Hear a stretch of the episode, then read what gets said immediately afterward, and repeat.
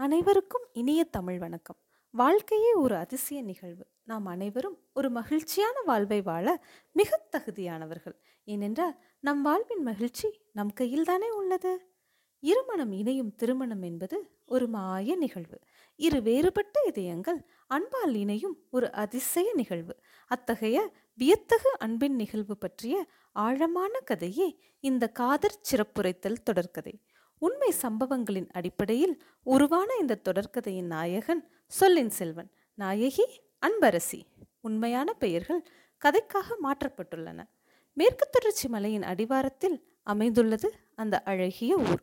அங்கு வசித்து வந்த ஏலக்காய் வியாபாரியின் மகன் சொல்லின் செல்வனுக்கு மூத்த ஒரு அண்ணனும் இளைய ஒரு தம்பியும் உண்டு. சொல்லின் செல்வனுக்கு அவரது தாய் சூடிய பெயர் தனிச்சிறப்பு வாய்ந்தது. கூகுளில் சலவை போட்டு தேடினாலும் அவரது பெயர் கிட்டுவது சற்று கடினமே. பெயருக்கேற்றாற்போல் சொல்லின் செல்வனும் தனிச்சிறப்பு வாய்ந்தவரே. கதை நோக்கத்திற்காக அவரது இயற்பெயர் கூடிய மட்டும் அரிய பெயரான சொல்லின் செல்வன் என்ற பெயராக மாற்றப்பட்டுள்ளது. சொல்லின் செல்வன் கப்பல் பொறியாளராக பணிபுரிந்து வந்தார். ஆங்கிலத்தில் மெரைன் இன்ஜினியர் என்று கூறுவர். பெயரில் இருக்கும் தனித்தன்மை போல் கப்பல் துறையும் தனித்தன்மை வாய்ந்ததே. ஆறு மாதம் வீட்டை பிரிந்து கப்பலில் பணிபுரியும் விதம் அது. பெரும்பாலும் சொலின் செல்வன் பணிபுரிந்த கப்பல்கள் ஒரு துறைமுகத்திலிருந்து இன்னொரு துறைமுகத்திற்கு எண்ணெயை அதாவது குரூடாயில் என்று சொல்லக்கூடிய எண்ணெயை எடுத்துச் செல்லும் எண்ணெய் கப்பல்கள் ஆகும். கடைநிலை பொறியாளராக கப்பல் பணியை தொடங்கிய தருணம் அது. ஆங்கிலத்தில் ஜூனியர் இன்ஜினியர் என்று கரையை ஒட்டி செல்லக்கூடிய கோஸ்டல் ஷிப்பில் பணிபுரிந்த காலம் அது. கப்பலின் என்ஜின் பராமரிப்பு கடைநிலை பொறியாளரின் பிரதான பொறுப்பாகும்.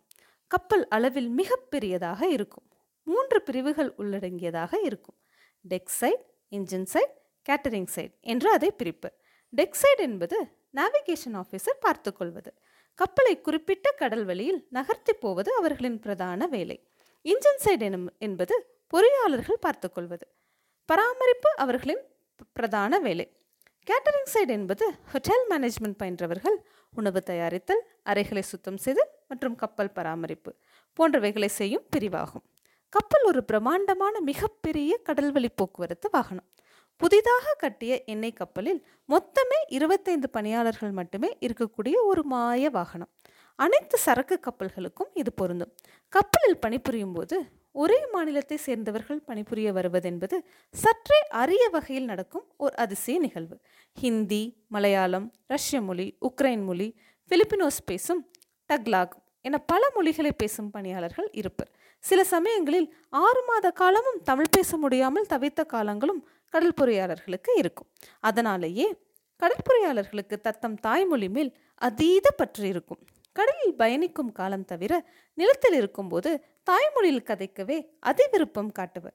சொல்லின் செல்வனும் இதில் விதிவிலக்கு அல்ல.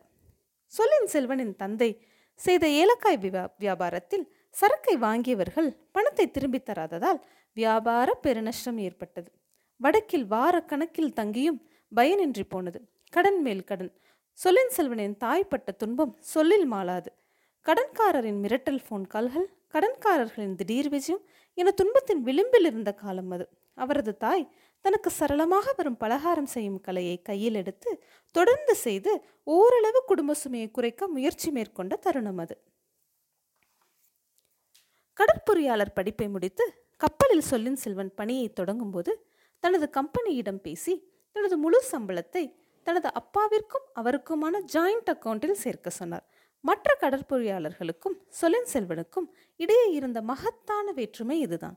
மற்ற கடற்பொறியாளர்கள் பெரும்பாலும் கப்பல் கரையில் இருக்கும்போது அருகில் உள்ள ரெஸ்டாரண்ட் செல்வது பப் போன்ற இடங்களுக்கு செல்வதை வழக்கமாக கொண்டிருந்தனர். சொலின் செல்வனோ குடும்பத்தை பொருளாதார வீழ்ச்சியிலிருந்து மீட்டெடுக்க அயராது உழைத்தார். மேலும் கடற்பொறியாளர்களுக்கு வேலி அவர்கள் பின்பற்றும் ஒழுக்க நெறியே ஆகும். கப்பலில் தடை போட யாரும் இல்லை. சிறந்த ஒழுக்க நெறியை பின்பற்றுபவர்களுக்கு கடலும் கப்பலும் ஒரு பெரிய தடையே இல்லை. சொல்லின் செல்வன் சிறந்த ஒழுக்க நெறியை பின்பற்றுவதில் நிகழும் எடுத்துக்காட்டாக திகழ்ந்தார். குடும்பத்தை பொருளாதார வீழ்ச்சியிலிருந்து மீட்டெடுத்த பெரும் பங்கு சொல்லின் செல்வனை சாரும். தங்களின் கனிவான கவனத்திற்கு கடற்பொறியார்கள் அனைவரும் செல்ஃப் டிசிப்ளின் அற்றவர் என்பது பொருள் அல்ல. பெரும்பாலும் ஒழுக்கநெறி தவறுகள் தவறல்கள் மிகச் சாதாரணமாக நிகழக்கூடிய அபாய இடம்தான் கடலும் கடல் சார்ந்த இடமும். அவ்வளவுதான். கப்பலில் வேலை பார்ப்பவர்களை பார்த்து அடிக்கடி மக்கள் கூறும் கூற்று இது. உனக்கு என்னப்பா? கப்பலில் வேலை பார்க்குற. அதிக சம்பளம் ரிச்சான சாப்பாடு ஏசி ரூம் நீச்சல் குளம் ஆடம்பர வாழ்வு என்பதாகும். உண்மையில் கப்பலில் ஒரு நாள் இருந்து பார்த்தால் அனைத்து துன்பங்களும் தெள்ளத் தெளிவாக புரியும். டைம் அட்வான்ஸ்மெண்ட் டைம் ரிட்டையர்மெண்ட் என்று சொல்லக்கூடிய டைம் அட்ஜஸ்ட்மெண்ட் கப்பல் நகர நகர செய்து கொண்டே இருப்பர். சாப்பாடும் நேரம் தூங்கும் நேரம் நாளுக்கு நாள் மாறிக்கொண்டே இருக்கும். ஆறு மாத காலம் முழுவதும் ஜெட்லாகுடன் தான் பயணித்து கொண்டே இருக்க வேண்டும். வெளிநாட்டிலிருந்து ஒரு முறை தாய்நாட்டிற்கு திரும்பும்போது வருகிற ஜெட்லாக் ஆறு மாத காலம் தொடர்ந்து இருந்தால் எப்படி இருக்கும் என்று கற்பனை செய்து கொள்ள வேண்டும். கடல் சீற்றம் காணும் போது வரும் தலை சுற்றல் வாந்தி இன்னும் பல பல அப்பப்பா சொல்லில் மாளாது. இப்பொழுது அன்பரசின் கதைக்கு வருவோம். அன்பரசி வீட்டில் மூன்றாவது குழந்தையாக பிறந்தார். இரண்டு மூத்த அண்ணன்கள். பெற்றோருக்கு இணையாக பேணக்கூடிய அண்ணன்கள் ஆவர். அன்பரசின் பெற்றோர்களோ அவனியில் சாலச் சிறந்த பெற்றோர்கள்.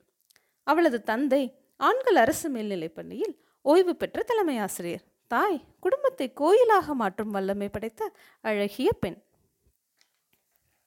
சமையலறையின் தூய்மை அன்பரசியின் தாயின் ஆளுமை. அன்பரசியின் தாயார் அன்பரசிக்கு குடும்ப உறுப்பினர்களின் துணிகளை துவைத்தல் சமையலறையில் சிறு சிறு உதவி என சொல்லிக் கொடுத்து அவளை மெருகேற்றினார். துணி துவைக்கும் இயந்திரம் என்பது பெரிதும் புழக்கத்தில் இல்லாத புத்துணர்ச்சி வாய்ந்த காலம் அது. அன்பரசி மிகவும் ஆர்வமாக படிக்கக்கூடியவள். அவளது பெற்றோர் படி என்று கூறியதே இல்லை என்றால் அது மிகையாகாது. பள்ளியில் பத்தாவது பன்னிரெண்டாவது படிக்கும் மாணவிகள் ஈவினிங் ஸ்டடீஸில் வலுக்கட்டாயமாக படிக்கும்போது அன்பரசி ஆறாவது வகுப்பு படிக்கும்போது லேட் ஈவினிங் ஸ்டடீஸ் என்று பள்ளியிலேயே பாடத்தை படித்து முடித்துவிட்டு வருவாள். அவளது அப்பா அவளுக்கு கிடைத்த பொக்கிஷம். தமிழ் மற்றும் ஆங்கில இலக்கணம் அவளது தந்தை சொல்லித்தரும் விதம் தனிச்சிறப்பு. அவருக்கு நிகர் அவரே. அன்பரசியின் தந்தை பல பட்டங்களை படித்து பெற்றவர். பெரும்பாலான பட்டங்கள் திருமணத்திற்கு பின் பெற்றதே என்பது குறிப்பிடத்தக்கதாகும். படிப்பதற்கு வயது ஒரு வரம்பில்லை. என்னும் அரிய தத்துவத்தை அன்பரசிக்கு கற்றுத்தந்தவர். சில சமயங்களில் அன்பரசியின் தந்தையே போதும் என்று சொல்லும் அளவிற்கு இலக்கண சந்தேகங்களை கேட்ட பெருமை அன்பரசிக்கு உண்டு. அன்பரசியின் இரண்டு அண்ணன்களும் அவளுக்கு உறுதுணையாக இருந்தனர். அன்பரசி பதினோராம் வகுப்பில் ஆங்கில வழி கல்வி பயின்றபோது அவளது அண்ணன் இரண்டு வருடம் அவளுக்கு கற்பித்து உற்று துணையாக நின்றார் பிஇ பட்டதாரியான அவர் வேலைக்கு செல்லாமல் அன்பரசிக்காக இரண்டு வருடம் செலவழித்தார்.